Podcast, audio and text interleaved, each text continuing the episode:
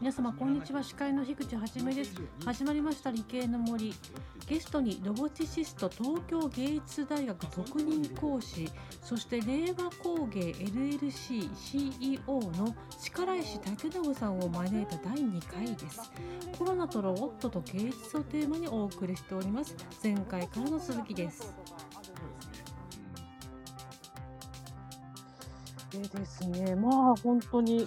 工芸というなんか面白い範疇のロボットなんですけれども、これってあの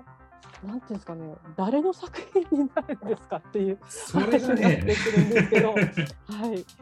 えっ、とねあのー、まあ造形自体はやっぱどうしても作家さんのものであるべきだと思うんですよね。造形は作家さんのもの、うん、でやっぱり手が人間があの手で作る価値っていうのはすごいあって、でそれもあの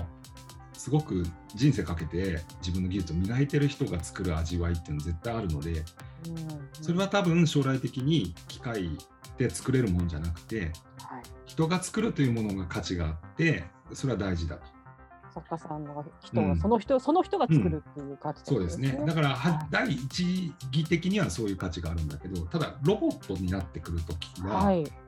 いろんな人が入ってくるんですね。うん、だから設計する人もあれば加工する人もいたり組み立てる人いろんな人がプログラム組む人もいるしね。でそうなった時に芸術品じゃなくなるかっていうと僕はそんなことは思っていなくて、うん。はい、あの集団芸術っていうのがあると思うんですよ。例えば、演劇だと、まあ、演出家をトップにして照明さんがいたり俳優さんがいたり音響さんがいたり舞台美術さんがいたりってなってるし、オペラでもそうだしあとオーケストラなんてねマエストロがトップだけどいろんな人が楽器を演奏してたりするじゃないですか。はいはいはい、だから誰のもんかと言われればまあトップのマエストロのもんになるかもしれないけどもけど僕はやっぱりそういう集団芸術としての面白みみたいなのはあの生まれるんじゃないかなと思ってます。あなるほど。なんなんていうんですかね。あのえあのこなんて楽楽団というかなんて言ったらいいんですか 劇団というかなんというか。座組ですね。ああ、なるほどね。集団芸術の一番上の監督さんみたいなの、うん、違う力石さんだってことなんですね。まあ、僕かどうかわかんないですけど、まあ、それは 誰がいいかっていうのは多分まだできたばっかりだから、はい、この分野がねわからないですけども、うん、あの多分やっていくうちにこのスタイルがいいっていうのが多分見つかってくると思うので。その時になんか新しい文化になるといいなと思いますね。なるほどなるほど、うん、もう本当に面白くて当たってっていう話なんですけどもこれからどんどんはいあの深く聞いていきたいと思います。ありがとうございます。これ前半終了なんですか大大丈夫ですか？なんか休憩とか大変です じゃあもうとっととすいませんあの、はい、高野さんすいません復活のほどよろしくお願いいたします。すいません。だいぶ話が変わっててすいません。いやでもなんか面白いあの どうなんでしょう？面白い。さっきよりはちょっと話整理できたかなと思いながら喋ってます。あの、すいませんね。本当に。それでも本当に申し訳ございません。大丈夫です。はい。じゃあそのままいきます。じゃいきます。三二一えー、はい、えー、後半は主にコロナと芸術、コロナと工芸ロボットという観点で語っていこうと思っております。えー、後半にはサイエンスダンスター高山由香さんにもご参加いただきます。高山さんよろしくお願いいたします。よろしくお願いします。お願いいたします。はい。ではさて、えー、力石さん、あのコロナ禍でですね、はい、はい、あの計画されていたさまざまなプロジェクトがなくなったり、延期になったりなさったと思うんですけれども、はいはいはい、あのまあアーティスト、まあ私も音楽やってるんですけれども、うん、こうまるでですね、まああのアートがこう、うん、まあなんですかね、不要不急って言われてるようなね、言われてるような気がして、よくその仲間と会うとそういう話になるんですけれども、はいはいはい、このまま同じアート業界にいらっしゃるね力石さん、はい、どう思われてますかね？そうですね、まあ、いろんなことがあって、いろんな考えを巡らしてはいるんですけども、はい、あのまあ、不要不急って言葉がすごく苦しいですよね、まずね。嫌な言葉ですよね。はい、本当に、うん、うん。だけど、不要不急じゃないものってなんだろうって今考えたときに、はい、あのまあ一言で言うとコロナに関わることで、うん、まあ命に関わることなので、まあそれはそれでその通りだなと思うんですよ。うんはいはい、でなんかちょっとうろ覚えになっちゃうんですけども日本の憲日本国憲法にですね確か健康と文化っていう言葉があったと思うんですよね。うん、あの漫画のタイトルとかにもあるやつ、ね、私もちょっと全部、うん、あの今思い出しませんけど、はいはいはい、はい、だから健康と文化を並べて書けるほど本当は大事な話なはずなんですね。そうですよね。あの、うん不可欠なものって言われてるけど普及不要不急っていう、うん、そう。だから今の時代はだから健康だけが大事になっちゃっていて、それ以外は不況不及になっちゃってるんだけど、けどなんか健康と文化って本来並べて考えた方がいいものなんじゃないのかなとは思いますね。考えるとこの憲法を作った人すごいなとは思うんですけど。まあまあ当時とはね時代が違うしね、はい、あの価値観が違うとは思うんですけども。じゃあ僕らやってることは本当に不要不急かというとあながちそうでもないんじゃないかなとは思うんです実は。で世の中ではねだからその不要不急なことをやってまあ怒られたりとか迷惑だって言われたりいろいろ大変なことになってるんだけどやってる人たちにとってはとっても必要なことなんですよね。そうなんですもうそのなんですか、うん、アーティストが芸術家としてはもうそれがすべてだったりする人が多いわけですよね。やらないとだってねみんな仕事だからっていうのもあるしね。だからその重みが人によって全然違っちゃってるのが今苦しくて。そうなんですよね。はい、うん、だから僕はねそういうあのまあエンターテインメントアート文化活動っていうのを必要不急と呼びたいなと思ってます。あいい言葉ですね。必要不急。まあ大急ぎじゃないけど必要だよねっていう。うん今の時代はもう本当に大急ぎでやらなきゃいけないことあるんだけど、けど、不要とまでは言わないねと言わないでほしいなとは思いますね。うん、文化は必要不急であるってこと、うん、まあそういうふうに呼んでます。だから切り捨てないでねとも思いますね。うんかそのまあ深くうなずかれている私も深くうなずきましたし、まあ、あのリスナーさんも多いと思うんですけれどもね。だから何て言うんですかね別に誰かが意図的にではないんだけれどもその、うん、なんか切り捨てられちゃってる今切り捨てられちゃってるようなものに実は豊かさがあるんじゃないか、えー、不要じゃなくて必要なんじゃないかっていうことですよね。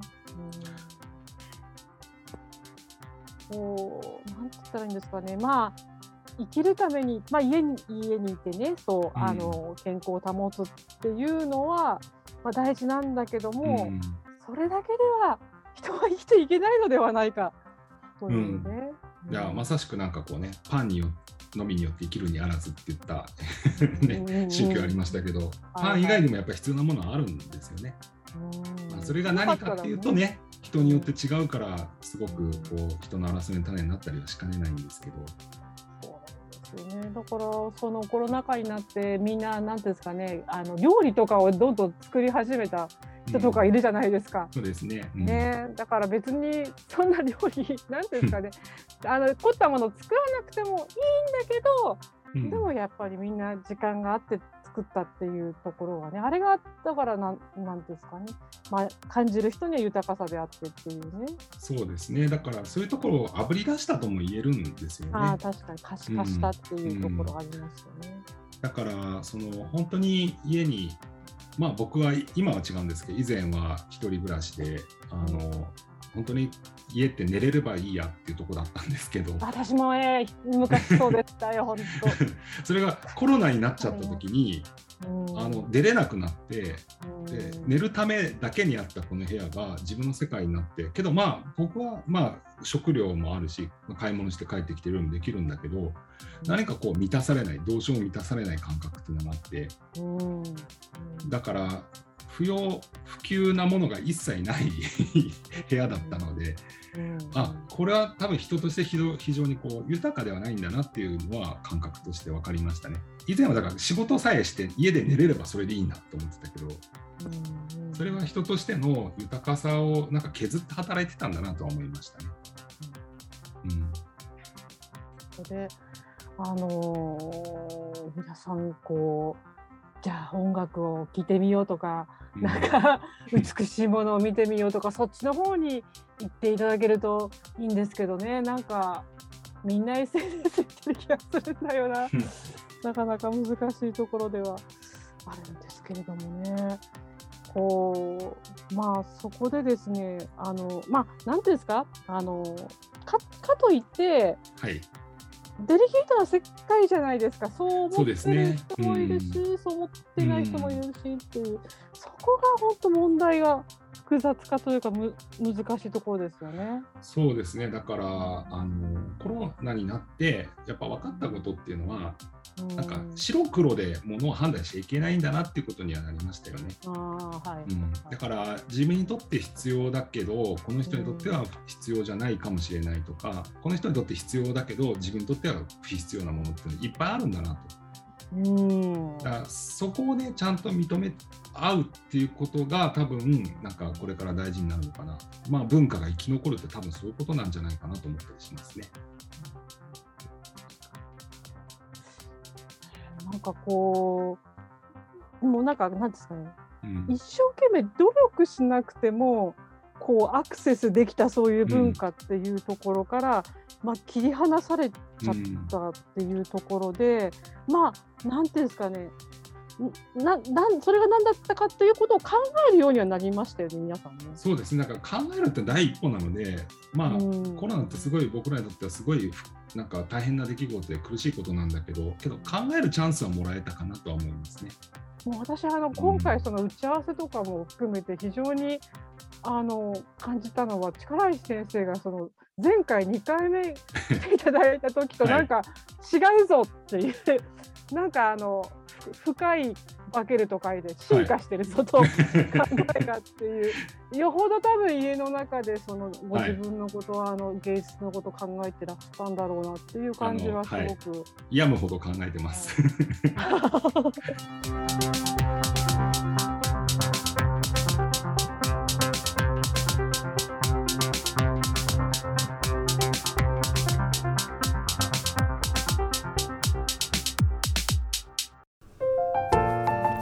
たの動画をアップすると企業からあなたに面接依頼が届きます。逆指名型就活サイトスタートライン。TSE は鎌倉 FM を応援します。自治体公的機関様のデジタルトランスフォーメーション。小中学校のギガスクール構想の STEAM 教育導入をお手伝いいたします。新クライアント総合研究所は鎌倉 FM を応援しております。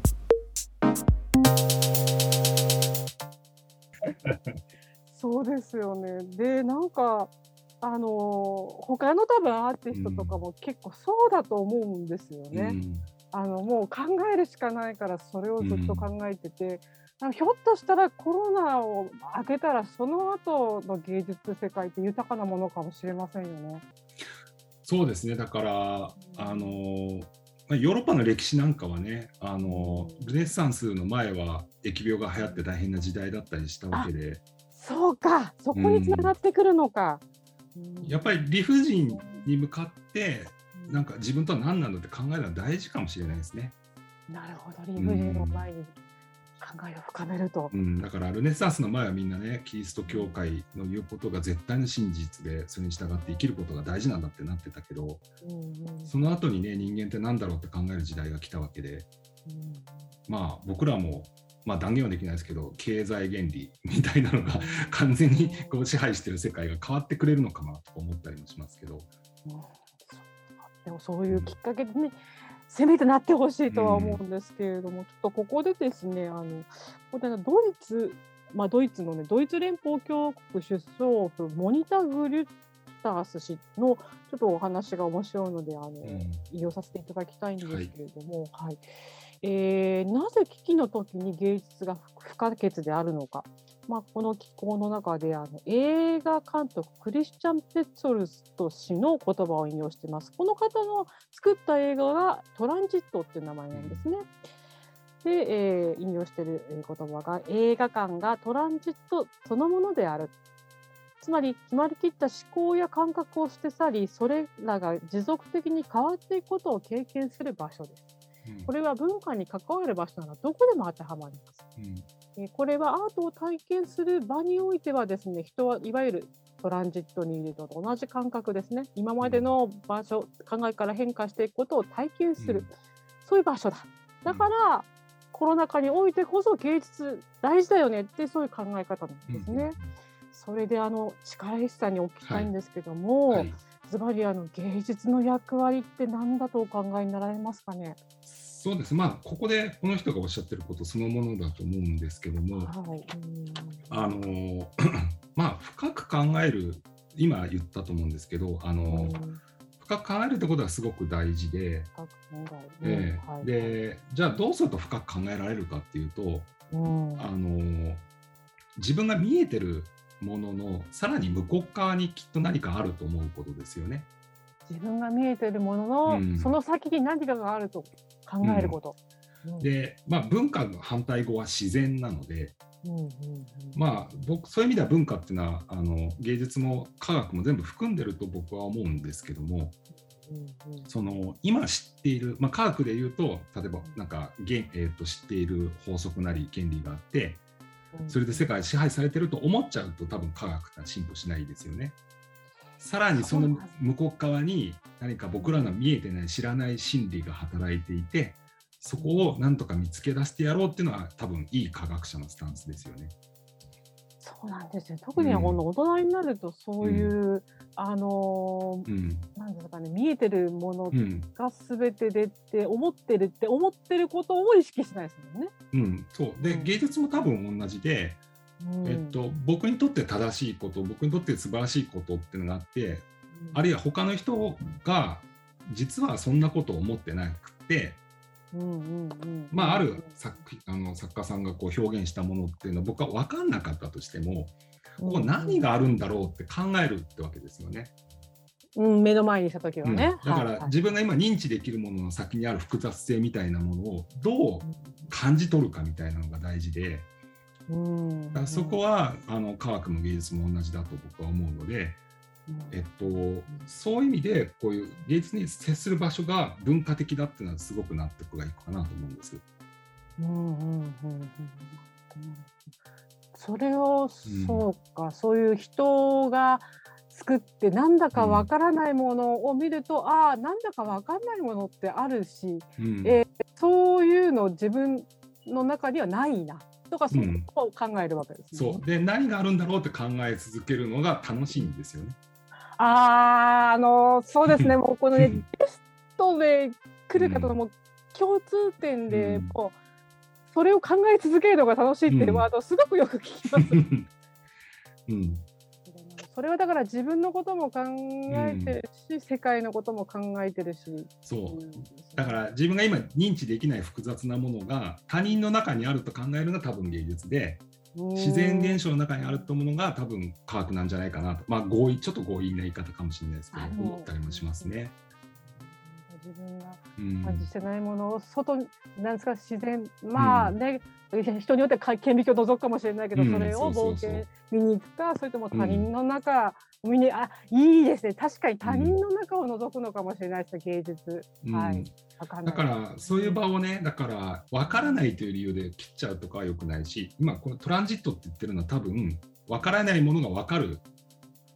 のにつながっていく場だという多分ニュアンスかなと思いましたね。そこの中間地点ってことですよね。うん、だからそう。サイエンスで言うと研究室だし、うん、アートで言うと多分これは映画館とか劇場だったのかな。うん、うん、同じもんなんだと思いますね。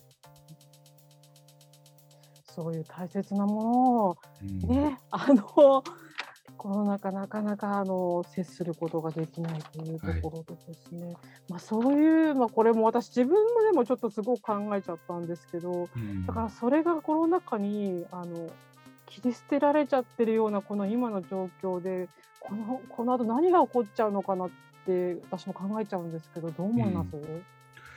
そうですね、まず切り捨てられないということが大事で、えっ、とまあ切り捨てちゃう人もいると思うんだけども、うん、みんながみんなというわけじゃなくて、うん、やっぱそこはちゃんと大事に考えている、うん、えーと、為政者の人もきっといると僕は思うんで、まあ、そこはあのとりあえずみんな生き残りましょうと思います。そうですね、はい、そこからちょっと頑張る。で、えっと、まあ、コロナの状況下で、えっと、まあ、悪いことばっかり考えちゃうのは間違いなくあるんですけどただ僕らが今本当にできることっていうのは本当に当たり前のことばっかりで直接できることはね。だから手洗いうがいしてくださいみたいな話からあのなんだろうたくさんの人で集まって感染し合わないように気をつけましょうとかね、本当にあの当たり前のことをもう一度きちんとやるっていうことしかできないんですけども直接的に、ね、命を守るにはね、はい、うん、けど本当に僕らが今やらなきゃいけないのは、まあ、医療医療従事者じゃないからやらなきゃいけないことは希望を持つっていうことだと思うんですよね。あいいことですね。そうですね、うん、希望を持つ、はい、終わるんだって信じることですよね。うんうん、で終わった後に自分たちはどういう役割が来るのかっていうことを想像するっていうことだと思うんですよ。うんうん、終わった時に何も考えてなかったとか、うんうん、それはあまりにも情けないじゃないですか。はい、そこでまたイマジネーションを使うわけですね。そう、だから今自分が認識できるその先をもう一度考えておくっていうのは大事で、終わった後に自分たちが何できるかとかどういう価値観を持っているだろうかとかそういうことを考えながら今活動するっていうのは大事だなと思うんです。これちょっとあのー、せもう本当にせっかくなんで、うん、高山さんも多分あの いろいろねあのライターさんの活動でいろいろとそれでもできないこととかあの計画なくなったこととかも多いと思うんですけれどもあのどう考えられますかね、まあ、全般的にふわっとした質問になっちゃって申し訳ないです。けど、まあ、コロナ禍で考えてたこととかそういったことでいいんですけど。そうですね。私はもともとあのあなたの代わりに聞いてきますっていうコンセプトで仕事をしているので例えばこれから美術展が始まりますとか科学展が始まりますっていうのを事前に取材をして伝えるとかあと研究所とか工場とかに行ってそこでお話を伺ってきて外に出せるなんか文章にまとめるっていうのが多かったんですけど現場に行けないことですごいこうネットを使っていろいろするっていうことが増えたんですよね。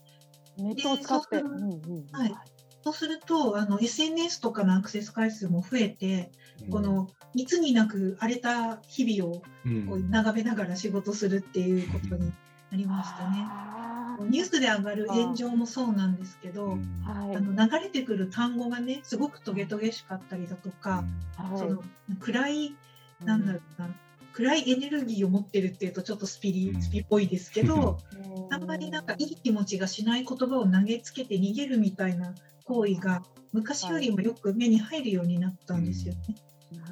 でそれってあのエネルギーの持ってきどころが余ってるでお金がいっぱいある人だったらじゃあなんか株買っとくかみたいな感じで株価が高くなったり 上がってますね。はいはい。土地建物ねその撤退してしまうことになった人たちがいる分、安く買えるからって言って今のうちに買っちゃおうっていうとこにエネルギーつぎ込んでる人もいるし、でそうでなければあのマスク警察とかナチュラル警察って言われてるね。そういうネットじゃなくても、ね、突然さ怒鳴られたりとかっていう経験もあるし、うん、でみんななんかエネルギーの持ってきどころに困っているっていうのをすごく感じてます。でさっきあの力石さんのおっしゃってた希望を持つっていうのってこう希望を持つとそこに意識もいって、じゃあ、ね、なんか改善状況が良くなったらこれをしようそのために今こうやって準備をしておこうっていうことで、エネルギーの持ってきどころが一つできるから、うん、少しやりやすくなるっていうのかな過ごしやすくなるかなっていうのは思いました。確かに SNS もコロナ禍の前と後で違いますよね雰囲気がね、うん、確かにね。それを、うん、誰かに何かを投げつけるために SNS を使ってしまうっていう件がなんか増えてんじゃないかなってこう体感的にね、思ったりします。そうですよ、ね、他に外にも行けないし、まあ、他に見つけるところがなかなか難しいっていう。うん、うん、なんかねさっきの話と一緒で自分が見えているその人のさらにその人の内側に何があるかっていう想像を働かせたいですし、うん、SNS ってもともとそういうもののためにあったような気がするんですよね。本当はねいやだから僕が知っている誰かと SNS でつながってるとあこの人普段こういうもの食べてんだねと思ってああ知らない僕の知らないこの人がいるんだって。でニコニコするはずのねツールだったんだけどこうでなきゃいけないって決めつけちゃうとね今高山さんがおっしゃったみたいに苦しくなっちゃうかもしれないですね。でまあコロナ禍で私もも何本もというか全部あのライブが飛びましてですね。それであの本当何やったかっていうと本当 DTM でこれ DTM あの始めた人すごい多いんですよ今普通の人の中でもですね。ボカロとか使って全然あのやってない人が始めたりする人多いんですけどでそれをやってたんですけどやっぱりあの音楽っていうのはあの観客がいないと成立しないもんなんですよ、結局ね。まあでも他の芸術もそうかもしれないんですけど結局コミュニケーションなんで。これを打ち込むのは何だろうとずっと考えていてででも外にも出れないからあのいろんななんですかねあの何度か応募してますとかいうのに応募しててで40歳以上のあの音楽やってる人を集めてなんかそのアイドルを作ろうっていうのでそれになんか応募したらなんか受かっちゃってみたいなところで今なんかやってる。でこれもコロナじゃなかったら絶対アイドルなんか絶対にあの応募してないのでこれもなかなかちょっとあのこれあの東博樹さんのこのあの本読んだけど誤配誤配って言ってあの誤ったところに届けられるって書くんです配られるって書くんですけどその誤配によって起きる現象みたいな。あそれが実は全てでっていうそれが啓蒙でみたいな話あったんですけど、まあ、その通りだなと。あの全然感じてないところからこう受け取ってもうそれこそこのポジプロっていうのは現代アートかなと思ってます。そんな感じ。皆さんいかがでしたか？次回に続きます。お楽しみに。